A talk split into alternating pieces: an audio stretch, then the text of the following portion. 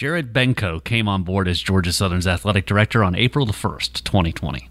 That's right, he took over what is in essence a multi million dollar business that is dependent on events and close relationships with customers in the early days of the COVID 19 pandemic, when most of us were, and some still are, hunkering down. He's drawn praise for his leadership during that span for managing the Eagle Athletics through the crisis and he is our guest today on the Difference Makers podcast, presented by the Savannah Economic Development Authority.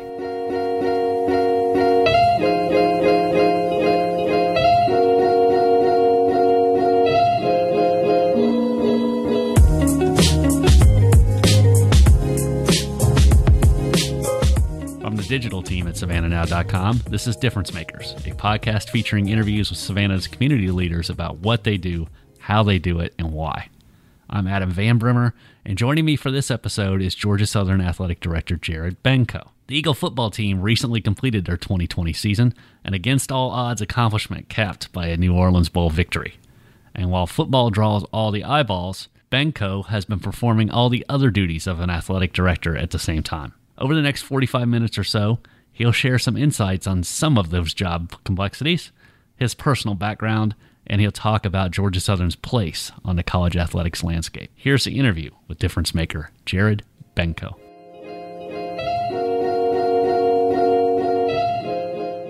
Joining me on the latest episode of Difference Makers is Georgia Southern Athletic Director Jared Benko, who is a relative newcomer to Georgia Southern and to Statesboro, but is not a newcomer to the state of Georgia and everything that goes on here in uh, Southeast Georgia, particularly as it as it pertains to athletics. And uh, Jared, let's start where we usually do with difference makers, and that's a bio. And I know that when when you when you were hired as athletic director, everybody was pretty excited because they they read about your connections. You grew up in this area.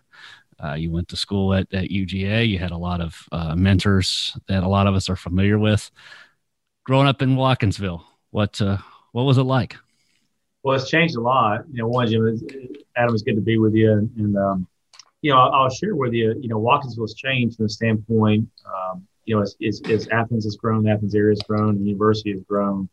A lot of people have moved out. So it used to be farmland around neighborhoods. So yeah, it's changed a lot, but it was a great upbringing. I was very blessed. Um, my dad was uh, at the Navy Supply Corps School, and that's how we got to Athens. And uh, former naval officer, and was a civilian to help run the base, and um, was active officer in the reserves. My mom was a school teacher, and so uh, grew up there from the time I don't know I was probably three four years old all the way up until you know leaving leaving the University of Georgia uh, in 2011 to go to Arkansas. So uh, great upbringing, very blessed. And again, you know, it's it's kind of like I'm sure it is in Savannah and other places. As, as, you start getting older, you're like, man, I remember that used to be this place and right, it used to be this place. But so getting back to the, to my state, that you know, there's there's something to be said when you're when you're back to your home state mm-hmm. the sense of pride that goes along with that. I'm very proud to, to be here at Georgia Southern and to be on the on the staff here. and feel like you know we're obviously uh, we can talk later, just making some good strides here. But no, there's something to be said for getting back home for sure. So I'm sure your childhood was spent on ball fields and football stadium turfs, and uh, it was was athletics a, a, big part of your your upbringing.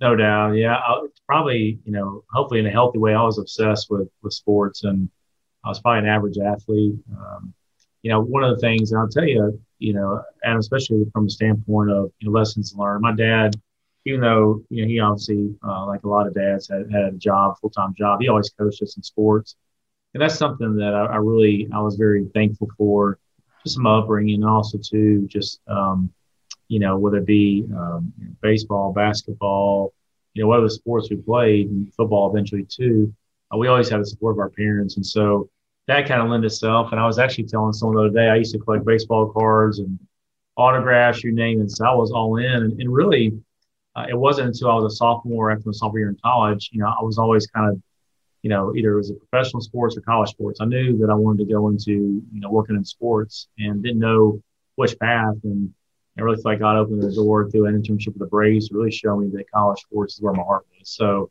um, just very thankful to to uh, now kind of think back on it. Seems like a lifetime ago. In some ways, it was, but it was uh, ultimately led me to where I am today. So very thankful.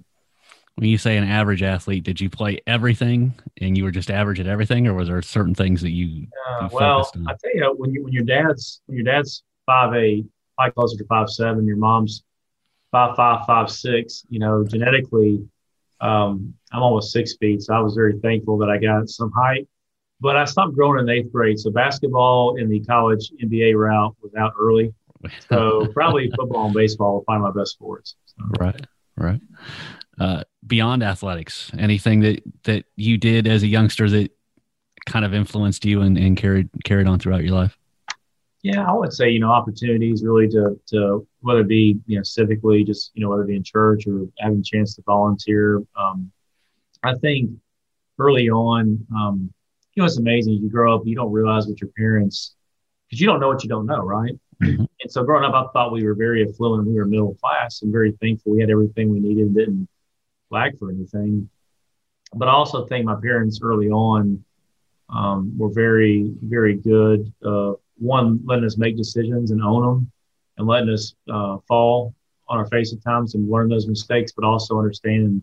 I mean, humility was something that was, um, quite frankly, really drilled into us. It's, it's respecting others, respecting your elders, humility. Uh, obviously, our, our faith was important as well. And so I find myself a lot of times um, looking back at how well my parents you know, really did a great job of raising myself, my two siblings, and you know, when you're a parent now, I have two boys that are seven and five, and um, I'm married up in a lot of ways, and, and one of those is my wife covers up my inadequacies and deficiencies, and there's a lot of them. Um, but but I also am very thankful because it gave gave I feel like it gave me a solid bedrock to grow up in, and hopefully I can do that to my kids. So. Right.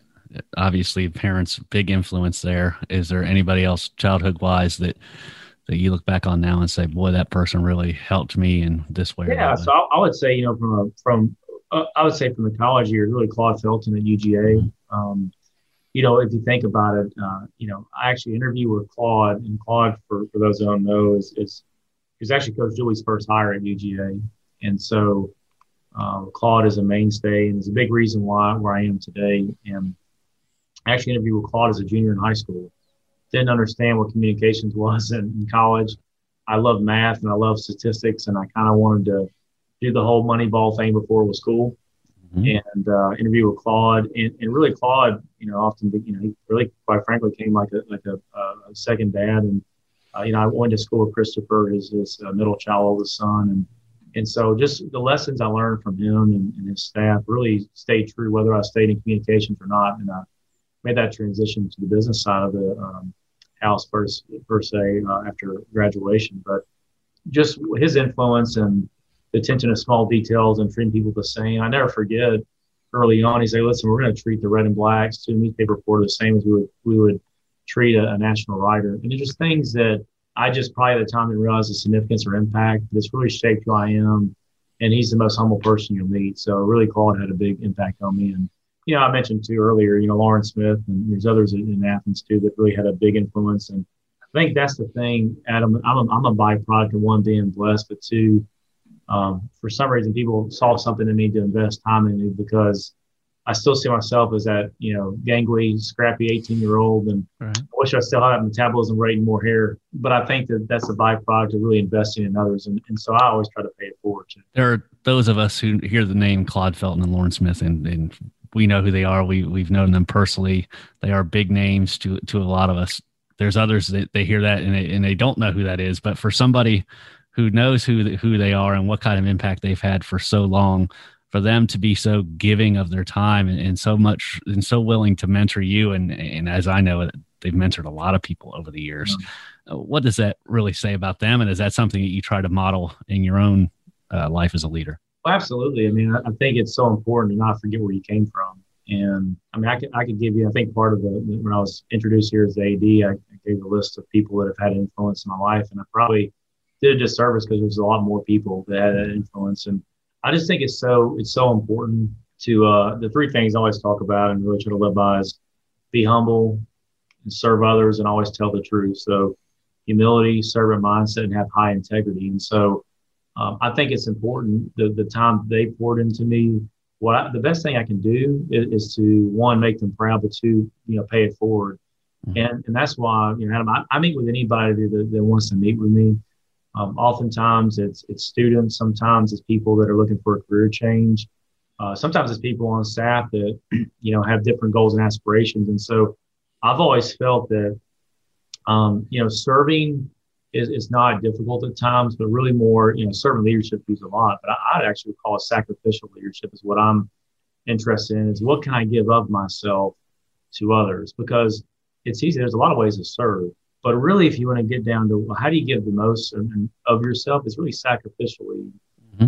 and being a sacrificial leader. And so I try to pour into people. And really, what I took from Claude and Loran is I want people to not make the mistakes that I make and to learn from my mistakes. And I just think that's so important to have that mindset. So you're you're pretty much engrossed in communications and, and sports information, and then you're gonna move to the business side. And of course, when you're doing communications and sports information, you're also doing a, a bit of marketing. Yeah. So there's a little bit of a, a, track there. Um, but when you decided to go the business route, how did how did that transition go, and how much did what you uh, uh knowledge wise learned on a sports information side was able to translate to a business side?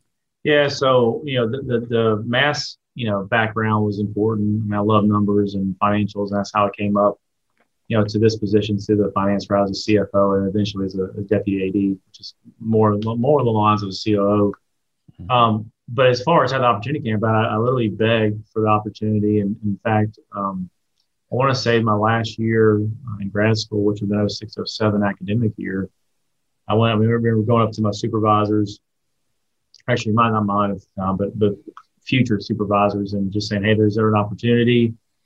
I would love to, to, to work up there. And here's the thing I, I, turned down two jobs outside of athletics that were, you know, part of the recruiters in, in my curriculum. I was a, a master's of public administration in Athens and turned down jobs that paid a lot of money um, to take a thousand dollar a month um, internship. You know, 25, I was blessed because I could move home with my parents. I tell people when you're trying to have a social life, and trying to uh, date, it's, it's, not always the best thing to do to tell people you live with your mom and dad at 25. Right, but in Watkinsville, Watkinsville. But, but I said, listen, listen to what I tell you. I, I promise you, I'm a winner. No, I was kidding. But um, no, that's how I did it. And so I literally started on a break room table um, in, in, a little uh, suite that was where the coffee pot was and everything in the business office in Athens. And then after that 10 month internship was offered a full time job they created for me. And then was there three and a half, almost four years. And then um, really a you know, divine intervention, you know, God opened up a, a, a, opportunity in Arkansas, University of Arkansas for me. And um, it was two months before our wedding. And looking back, probably wasn't the smartest thing. Mm-hmm. But uh, two months before our, our, wedding, I moved to Arkansas. I didn't know anybody. And um, but that, that, was a tremendous growth, growth, uh, growth. I say growth opportunity, but also just for me personally, because um, I always tell people it's like the movie Failure to Launch. By no means am I Matthew McConaughey, but you know, a part of it was just being being comfortable. I was extremely right. comfortable, and yeah. I think it ultimately, Adam, why I left and, and really was at a crossroads is my comfortability as far as area and the people and being close to family really was at a crossroads and a big intersection of my aspirations, that is professionally, mm-hmm. to where I worked too hard to get where I was and also had big goals and aspirations, and I just couldn't rest my laurels and be comfortable. So that that that's kind of where that uh, collision took place at 29, and the rest is kind of history. How do you go from being somebody who who leaves Athens from an entry level spot into your first, I won't call it a real job, but your first, you know, step on the career ladder to getting to be an athletic director at a Division One school? It's by God's grace, right? I mean, it's not because I'm not that, that smart or anything else. I mean, it's it's by His grace, and and, and ultimately, I think, you know, I'm a, I'm a byproduct of a lot of people invested in me everywhere I've been. Mm. Um, I've always tried to work hard and treat people well. Um, I have high standards for myself, but also for people I work with. And so, um, also too, in this business, it, it's like anywhere else. Uh, oftentimes, you have to be willing to to be um, movable and, and, and move places. And, you know, I don't know if you'd said, you know, hey, Jared, you know, you'd moved and you didn't have at four SEC schools, I said, you're crazy. Like, how, how does that even happen? But I do think that, you know, God's plan is best. And really for us, that's what ended up happening. Uh, I thought I was going to be at Arkansas for a short time, ended up being four years and, you know, loved that opportunity. And then really Auburn opened up. And, and I would tell you, really, Mississippi State that job and then being promoted within the first year to the number two really was was I would say a, a, a, crucible moment in my career from the standpoint that you know at 30 gosh I don't know what I was at the time 34 35 I mean I, I had a chance to oversee a large department and really be in the room for every critical discussion. And, and for someone that's always looking to grow uh, good bad and different um, that was a huge a huge blessing because it really stretched me and allowed allowed me to to uh, continue to grow and just like this role, right? I mean, you think about, I don't ever question God's timing from the standpoint of, you know, why did I start a pandemic? I will share with you the last, you know, 10 months have, uh, we've all grown, right? We've all been challenged in ways that, that, that have probably, you know, looking back, we never thought we'd be challenged. However, you know, it's like we talked about in our, our, our student athletes here at Georgia Southern and also our staff. We really have two choices. We can, we can use it as a, as a, as a crutch, right? Well, woe is me or we can say, you know what, like, how does this help us grow? How does this position us for advancement down the road? And, and to that point, we've talked to our student athletes, and I really truly believe this, Adam. There's three things in life that you can control, and they have a big impact on your life. It's, it's your attitude, your effort, and how you treat people. Mm-hmm. So we've talked about a lot. Listen, if you have a good attitude, every day you make a choice. You look in the mirror and say, I'm going to have a good attitude today. Two, you always have a choice of how much effort you put forth, right? And then also, two, you how do you treat people? And if you focus on those three things, there's there, listen, by no means am I perfect or anyone perfect, right? But if you try to focus on those three things in the midst of a of a storm and control the controllables, that, that's all you can do.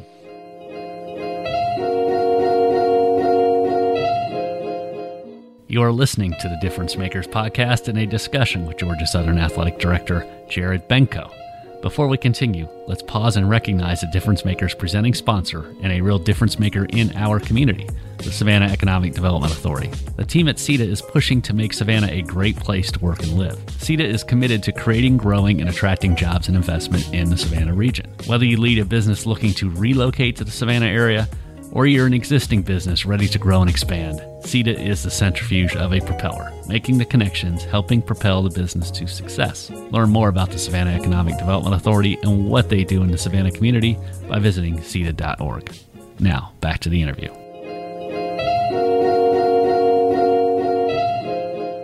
Athletic director is one of those positions that really kind of fascinates me because so few people actually understand what an athletic director does. Uh, if you could pick a couple of things that that maybe go on behind the scenes that that you're in charge of or that make up a big part of your job uh, that might surprise some people, what would they be? Well, I mean, I think I, would be remiss to say, listen, part of the the, the key thing of being an athletic director is having a great team, and, and we're very blessed to have a, a, great team around me. You know, you always want to hire people smarter than yourself and, and that, work really hard, and so we've got a good group here. Um, I would tell you, as far as what would surprise people, you know, I'll tell you one thing and just kind of way in the weeds, but football scheduling is a lot more complicated than people yeah. think it is. so there's there is a strategy to it. I mean, and so it's it's a it's like a long courtship. Mm-hmm. That's probably the best way to describe it. Like it's not like you can call somebody up and gets done. There's a ton of steps, and it's just I wish it was easier, but but it's not. That's probably a, a surprise. Um, I would tell you too. You know, I don't know as much a surprise, but you're always on the clock. You know, listen, there's people that have a lot more important jobs. Um, an AD, whether it be a doctor or whatever. I mean, there's a lot of people and teachers and everything else, but I think you're always on the clock. I mean, quite frankly, I don't lose sleep over it, but if I get a late call at night, my first I actually one last time, my first thought is, you know, I pray nobody got hurt or injured or whatnot. So I think that's something where when you're emotionally and physically and every part of investment of your, every fiber of your body is in a place, there's a sense of ownership where yeah, two kids. I look at our 400 student athletes as our, our children. So the part that's hard is, yeah, when, when they make mistakes, we all make mistakes. I mean, heck, I still make mistakes, you know, a lot of them. When you think back to 18, 22 years old, I think sometimes um, one could think we, you know, well, how can they be so boneheaded? And listen, we there's times I know I was in college and made some bad decisions, right? Oh. But I also think too that we have to also understand that really our job at the end of the day, Adam, is truly to be an educator. Do I teach a class? No, but I do think we, we kind of teach a, or part instructors on, on real life, and it is coaching a sport, but also preparing young men and women for, for life after sports. I think some people would be surprised at how much effort we put into developing young men and women holistically beyond their sport. There's a lot of things behind the scene that go on that, you know, we, our goal is for they graduate from here, and that's important, right, to get a degree, but to not just walk out of here, but to literally launch out of, of, of Statesboro. And so I think that would be a surprise. And I think the last thing, too, a surprise would probably be when you look at our staff. I mean, um, we all chose our, our, our profession, and I love it. I wake up every day and I'm ready to go. But there's a lot of hours, and this is this is a lifestyle. Um, sometimes people say, "Well, you know, that's my job," and so this, but but working in college athletics is a lifestyle. Now, I'm not saying it's the most difficult, and I would never do that, but it requires a, a lot of work. And so, um, I think people will be surprised that when you go to an event or you go to a game, um, our goal is for it to be seamless and you don't yeah. notice anything. But there's a lot of work that goes in behind that. And so I think that's a credit to our staff and people in this industry that you're spending a lot of time behind the scenes in order to execute on something. And so I think they'd be surprised the amount of time that goes into something like that. Yeah, and I, and I find it interesting that you talked about the the student athletes themselves. I spent a couple of years covering Georgia Tech and got to know Homer Rice a little bit and, and his whole total person program approach to to uh, athletic administration. So you're trying to, like you said, the, the, the ultimate, the big picture goal is is to graduate and help these young people become productive adults. But at the same time, behind that, you've got compliance, ticketing, marketing, sports information, fundraising. Uh, it's a litany it's a litany of things that fall yeah. under. And obviously, you, as you said, it's about having a team. You have a lot of assistants and associates that lead those different yeah. departments, but keeping all those balls in the air and keeping your eye on the prize, which is getting these kids through school and, and to be productive members of society, is something I think a lot of people just uh, it, it doesn't always. It's not front of mind for them, I guess. Yeah, I would take it a step further too. I think one of the, and this is a societal change, right? But I think you know instant gratification is something that you know all of us and we, we you know you think about uh, a great example of that is Amazon Prime, right? Mm-hmm. I love Amazon. I'm a huge you know purchaser of products on Amazon. But what's interesting is is you know now I'm predispositioned to where if I want something I can get it in two days, right? And I think well, what does that have anything to do with college athletics? Is because we think about college athletics now um, yes, are we trying to provide the best experience possible? But I, I think sometimes it gets lost as you think about the student athlete experience, and sometimes it's on the immediacy of that. But I think what really, to me, you know, Adam, if you think about my definition, which doesn't really hold a lot of water, but student athlete experiences is is is in five and ten years, how do we help play a role to, to get them where they are? Not only as a professional, but as a person, as a as a dad, a mom, a spouse, a, a son, daughter, whatever else, right? And I think that's what's so important because just like yourself, I'm sure others, like we, the biggest growth opportunities often come through adversity, but through being coached really hard. And so there's times where, yeah, I mean, we have student athletes where I've been that don't say love their coach or like their coach, but it's always a difference between liking and respecting. And I think one of the things that I've seen is sometimes those coaches that they can coach them hard because they love them, are the ones that ultimately have the most impact on, on these young men and women. And, and sometimes it clicks day after graduation, sometimes 10, 15, 20 years later. And I'll tell you, I've seen too many young men and women student athletes that don't take advantage of opportunities on campus um, and or you know wish they had done things a little different like we all do and i think part of our goal is is not so much a safety net as much as saying hey you might not appreciate or have an understanding of why we're asking you to, to take a exercise A, B, and C or take part in something. But I promise you, at some point in the next five, ten years, you'll understand why we think it's important for you. So um, it's like parenting, you know, it's just like with kids. Kids don't always understand why you ask them to do something. But at the end of the day, if you know you're coming from a place of love and you have their best interest at heart, that's all you can do. I want to change gears a little bit on you. We're sitting here, it's January the 13th. So we are a couple of weeks removed from the end of football season as everybody starts to shift into basketball mode and other modes. But you look back on this football season where uh, it's January 13th, I think on July 13th, we were kind of dubious that we were going to have a football season. And not only did Georgia Southern have a football season, you got all those games in.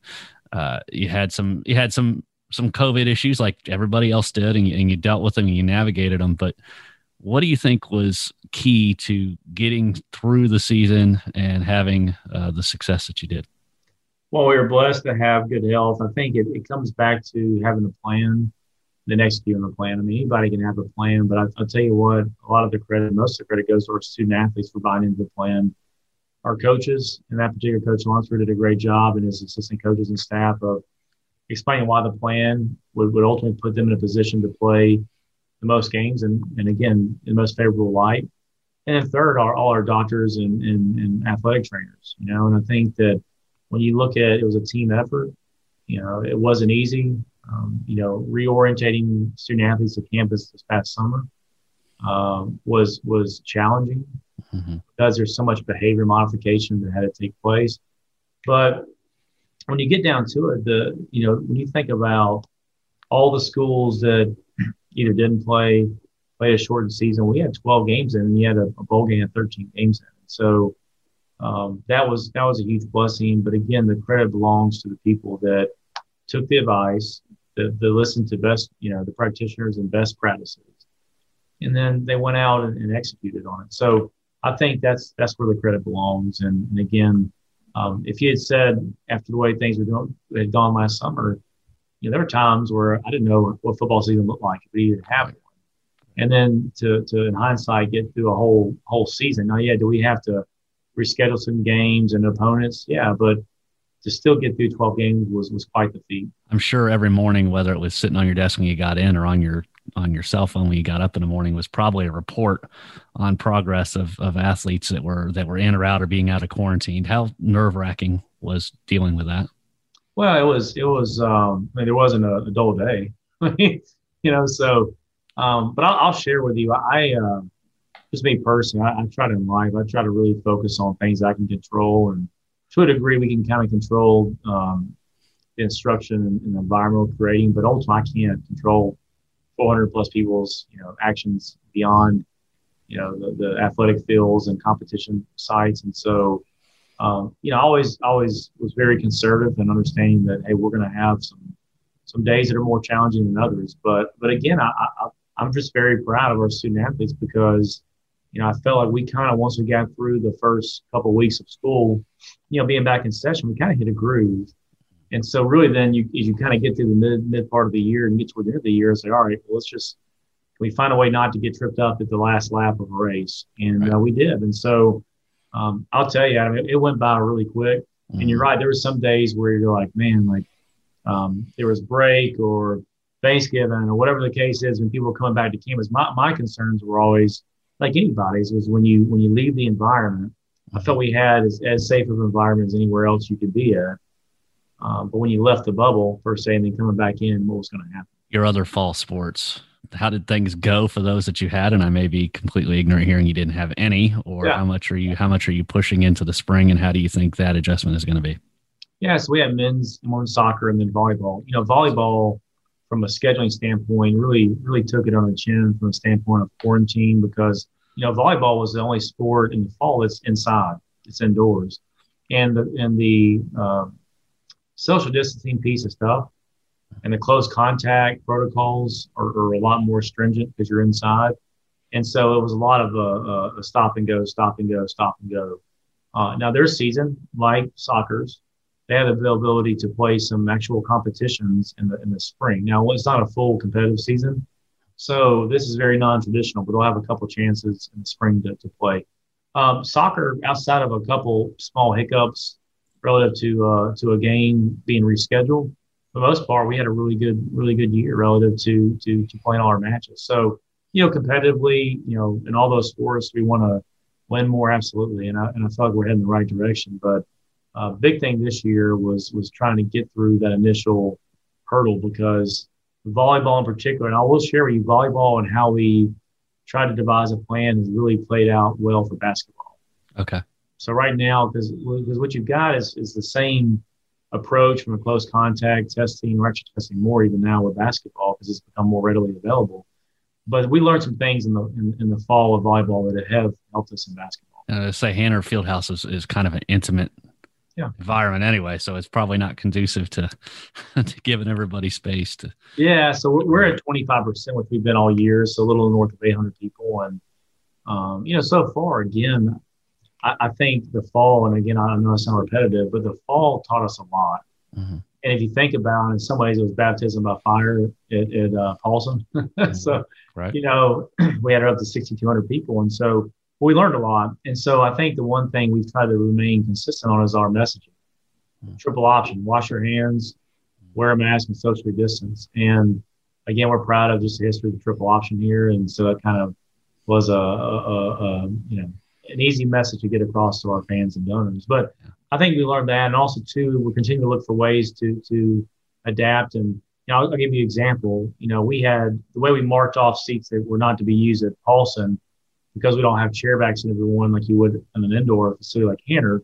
Well, if you go in Hanner now, we actually have little plastic uh, inserts that cover a seat, so it's very easy to see what seats people can sit in and what's not. So visually, that allowed us to really make sure that had the right occupants and the right seats. And so you're always looking at tweaking the model, but I think that was a good lesson learned. So while you're trying just to kind of to manage to get through the pandemic, you've also got some external stuff going on, whether it's fundraising or your facilities or, or your marketing plan.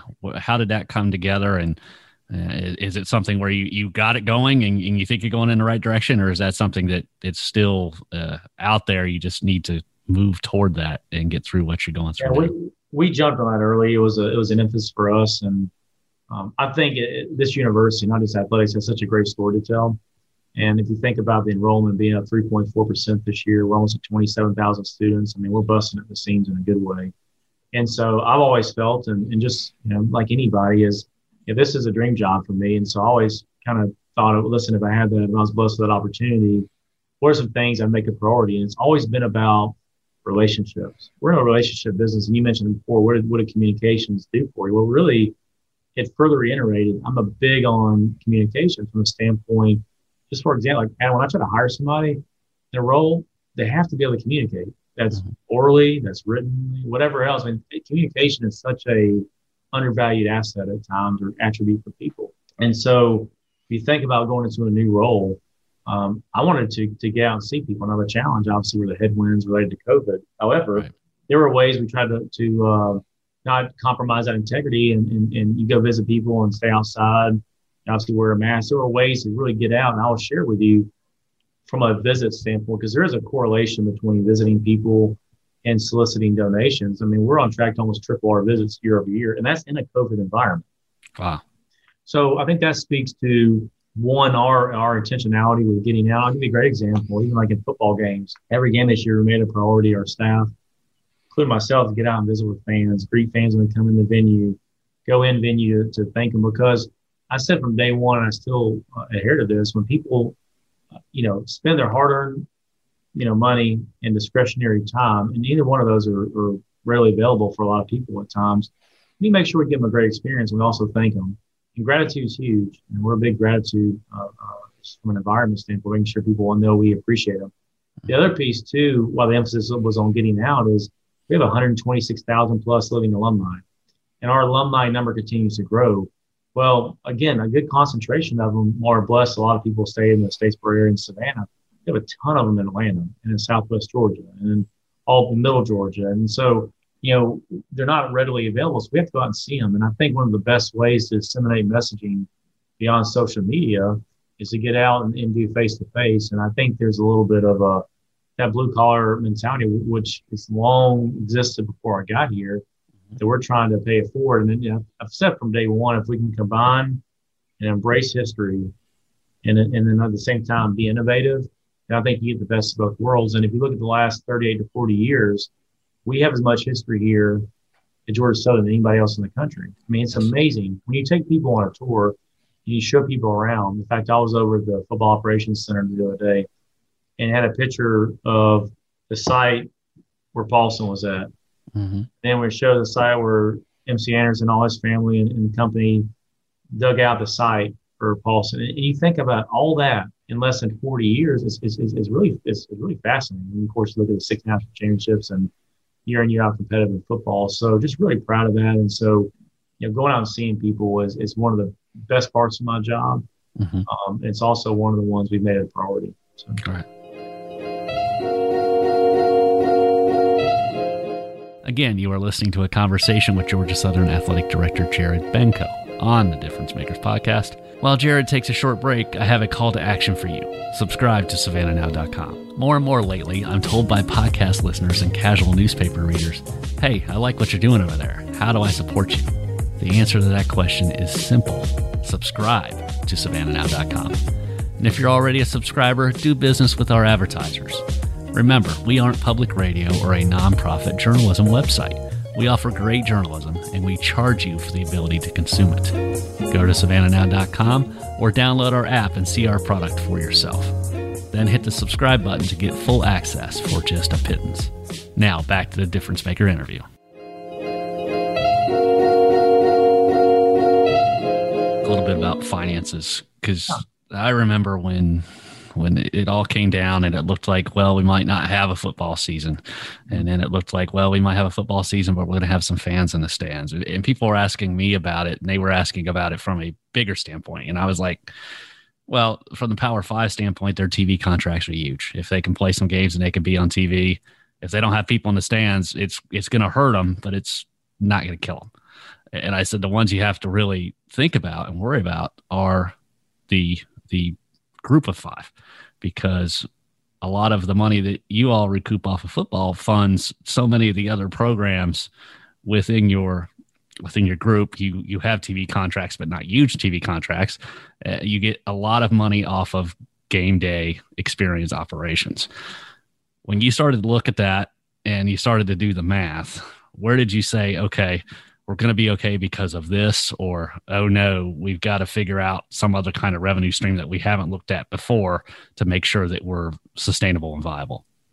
Yeah, so you, that's a great question. I think there's there's probably more similarities and differences as far as the the Power Five, Group of Five, and here's what I mean by that. I mean, if you think about, we all have TV contracts, right? And are the numbers bigger? Absolutely. The SEC when I was there was getting north of 46 million. So yeah, they are. The numbers are definitely different. I think the biggest difference um, would be relative to reserves, right, okay. and also to the ability down the road to borrow on future cash, right? right. So they have the advantage there. But if you want to get back into similarities, I mean, I think um, you know, I always tell people you have a, a cost of the ticket and the do- donation or contribution required to buy that ticket. Mm-hmm. We were very fortunate this year that our, our, our fan base continued to, to, show out of the best in the country. And they stepped up, and a lot of people, if they opted out, you know, we gave fans this year a chance to opt in or opt out. But if they opted out, a lot of people left their donation in. Okay. Which was huge for us. Um, now, some people opted out for the ticket piece and said, hey, apply that balance to next year. And so, you know, that that's the piece that every school, I mean, listen, there's all types of reports. It doesn't take very long to Google, and there's schools that are 40, 50, 60 million dollar deficits they're anticipating this year.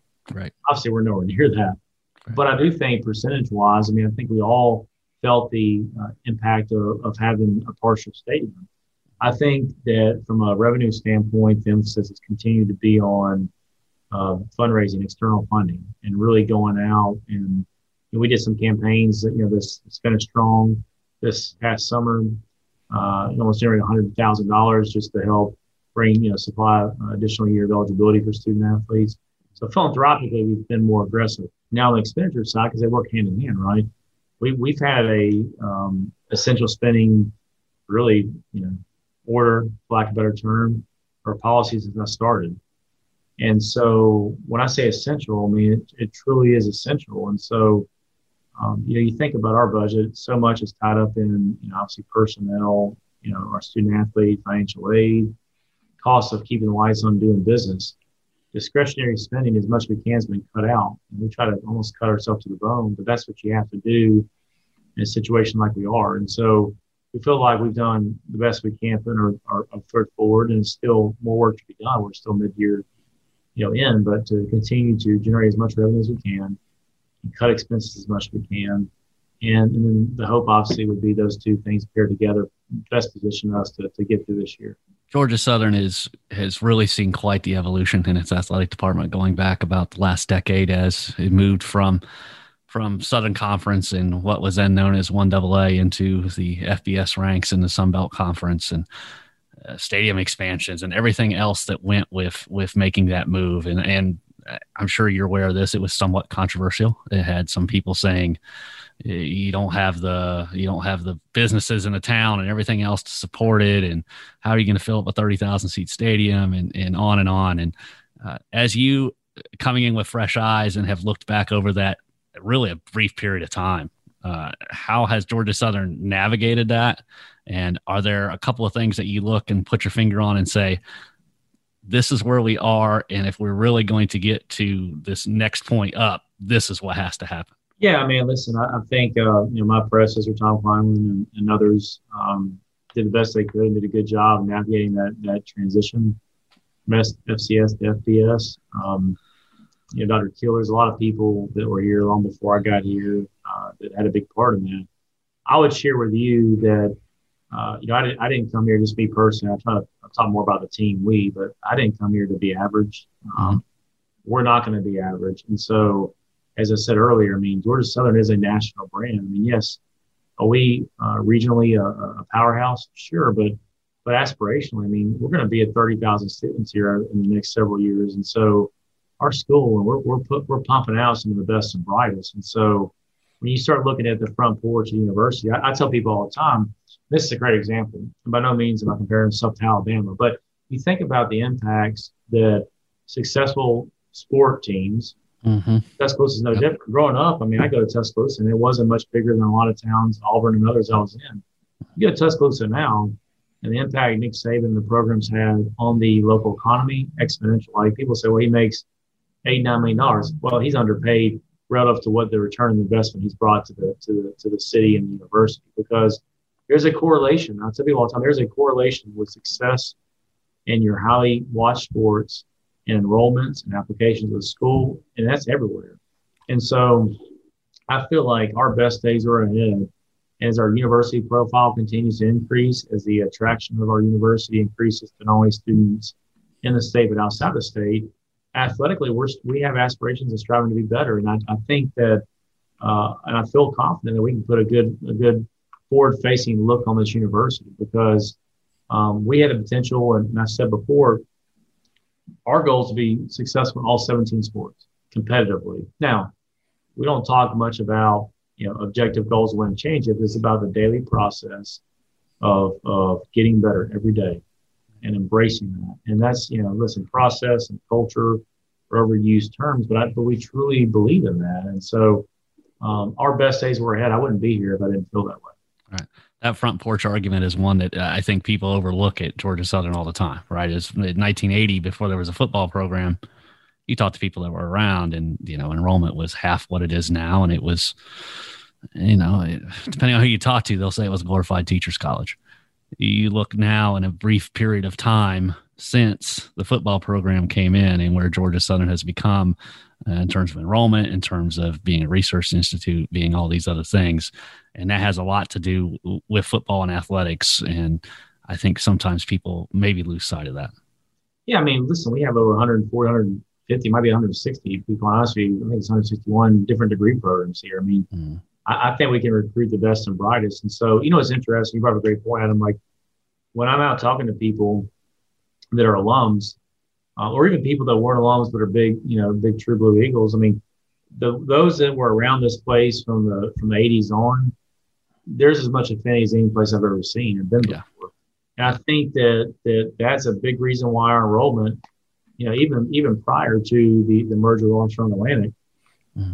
I mean, this this place is booming, and that's why, you know, we have prospective student athletes in here, we have prospective students in here, but aren't student athletes.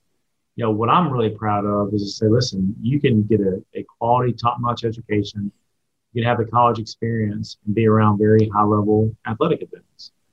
And, and of course, socially, you're going to grow as well. And so I, am proud of our faculty. I'm proud of our staff. I think, um, listen, the best thing you can ever say is, I want my child to, to go to school here. And, and that's how I feel. And obviously, I'm thankfully years away from that because I don't want to think about the all the costs associated with getting to teenage years. But I just think this place has so much opportunity. And yes, are we are we proud of where we are right now? I'll give you a great example. I was over at the, the engineering opening of the ribbon cutting of that building, state of the art, state of the art. In fact, I don't know I don't know of a place in the in the in the state that has an engineering building like that.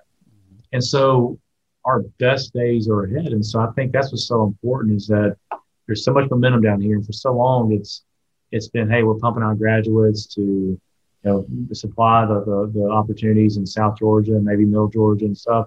And we're sending them all over. Yeah, not always send them to Atlanta. We're sending them all to the South and all over the country. And I'm, I'm proud of that.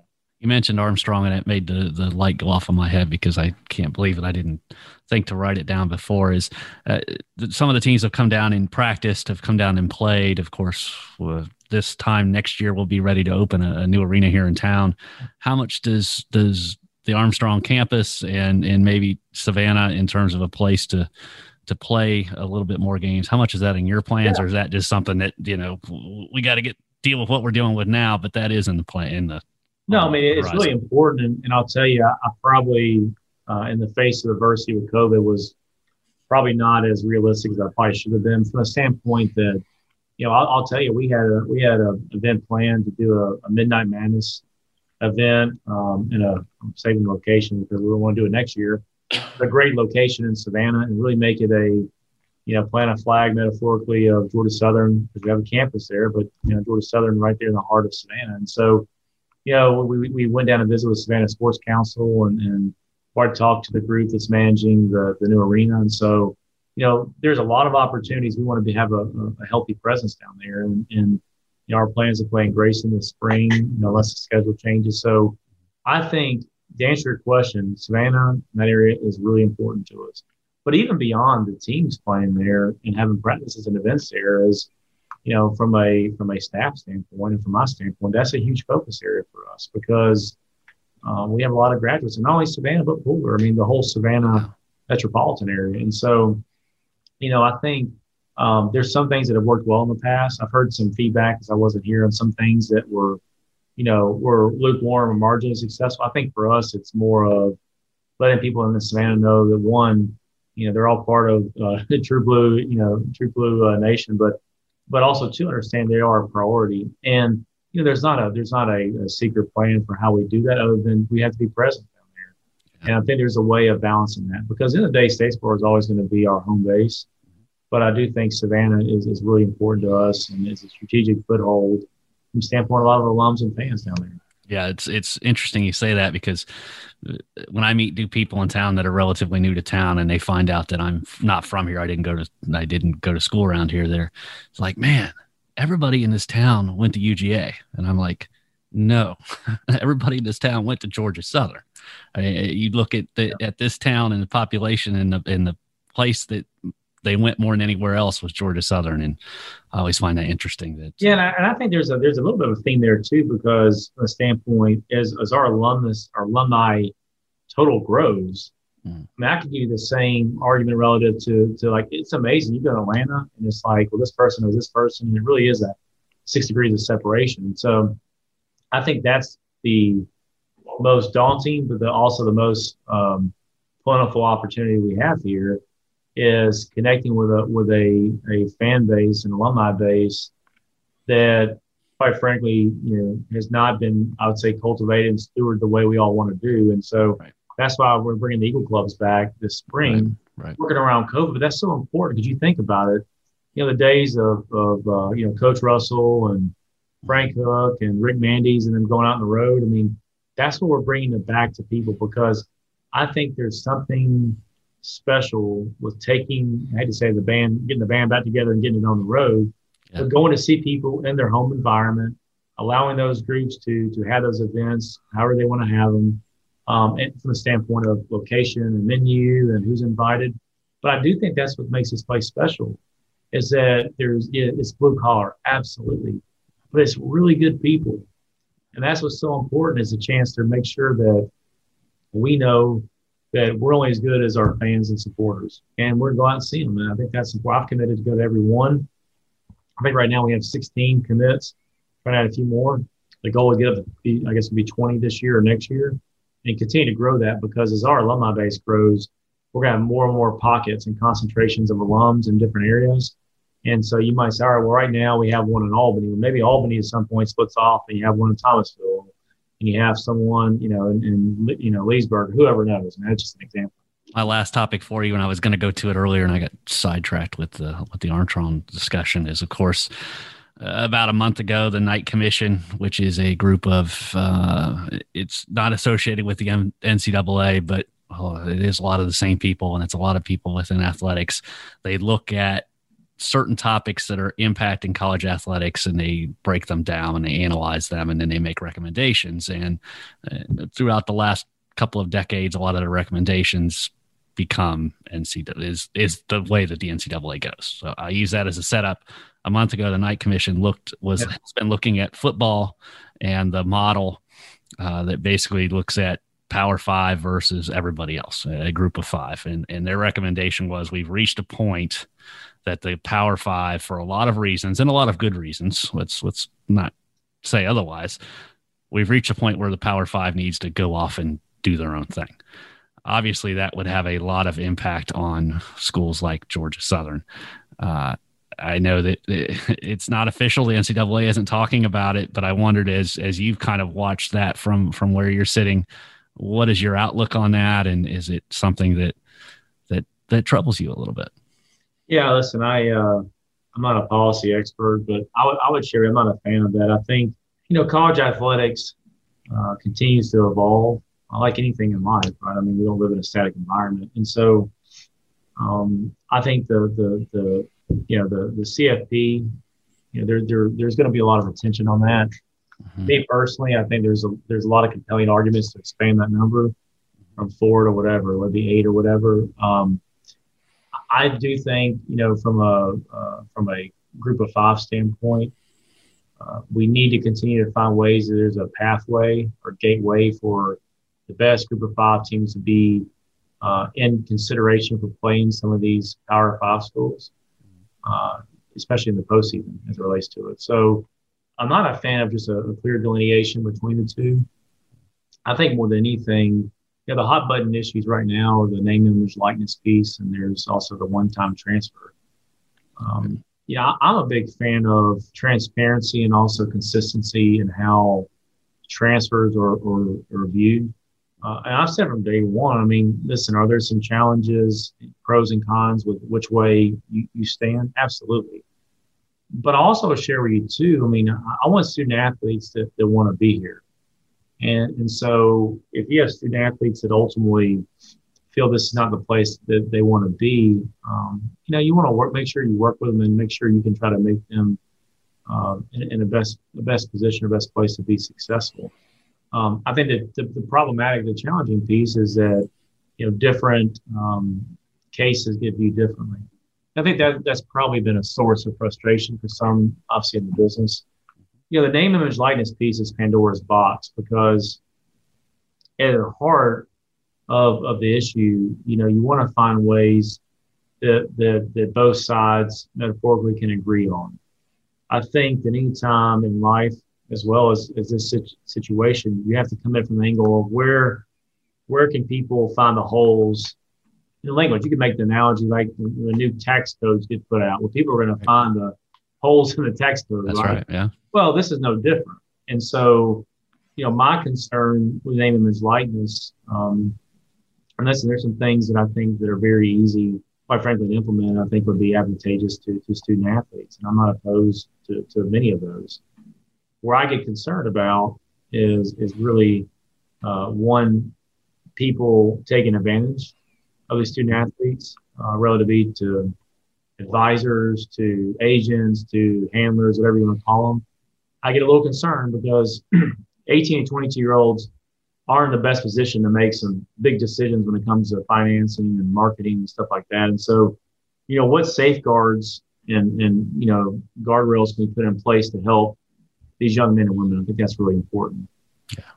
The other piece too, I would share with you is, you know, I, I do think it creates, you know, potential opportunity for the best group of five student athletes to, to be picked off. Mm-hmm. I think that's something that when you look at the one-time transfer um, potential legislation, along with the name of his likeness, there's some things, you know, as far as offerings and things that the Power Five can do that we can't come close to from a resource standpoint. So I think that's part of just making sure we're all on the same page of what those understandings of, of what you can and can't do. because I think that's the piece that there's there's so much being tried to really expedite it down the path of approval that my always my, my big concern, like a lot of people, is what are the unintended consequences, right? Because right. the intent is is to do right by people, and I, I understand that. And listen, there are arguments on both sides relative to full grant and aid and what this current student athletes are receiving right now, and everyone has a personal preference. But I just whether it's a, a change of, of you know whether it be how scheduling happens or whatever the, the name of like is, whatever the case is, just making sure due diligence has been administered and the, and the, the conversation is being had in the right place. And so right now, a lot of those conversations have been paused or or or extended to see what the Supreme Court uh, does with the Alston case. So that's going to have a big impact to what happens going forward. And you know, again, each state there's tons of states that have legislation, and some I think Florida gets enacted supposedly this summer, and you know how that all works out, I don't know. So. Yeah be a good trial. Let let them experiment with it first. Yeah, there's a lot. There's a lot more smart people than I am that can figure that out. I just, I, am I'm, I'm not uh, I'm not as uh, up to speed on each state what they're doing, but I know there's a lot of similarities in some of the bills. Right, right. Well, as you can tell, I could talk about this all day, but we're gonna yeah. have to we're gonna have to leave it there. I really appreciate your time and agreeing yeah, to be part of Difference Makers, and uh, welcome uh, all these months later. And we'll look forward to talking to you again. No, thank you so much. Thank you for the invitation, and I always end by saying uh, Hail Southern and uh, GATA. That's all for this episode of Difference Makers. Thanks again to Georgia Southern's Jared Benko and to our presenting sponsor, the Savannah Economic Development Authority. Tap into the Difference Makers archives anytime on your favorite podcast app to hear interviews with more of Savannah's community leaders, such as Savannah political icon Al Scott, Make a Wish Georgia's Megan Lowe, and Plant Riverside District developer Richard Kessler. Difference Makers is a production of the Savannah Morning News and SavannahNow.com. On behalf of myself and producers Asha Gilbert and Zach Dennis, thank you for listening.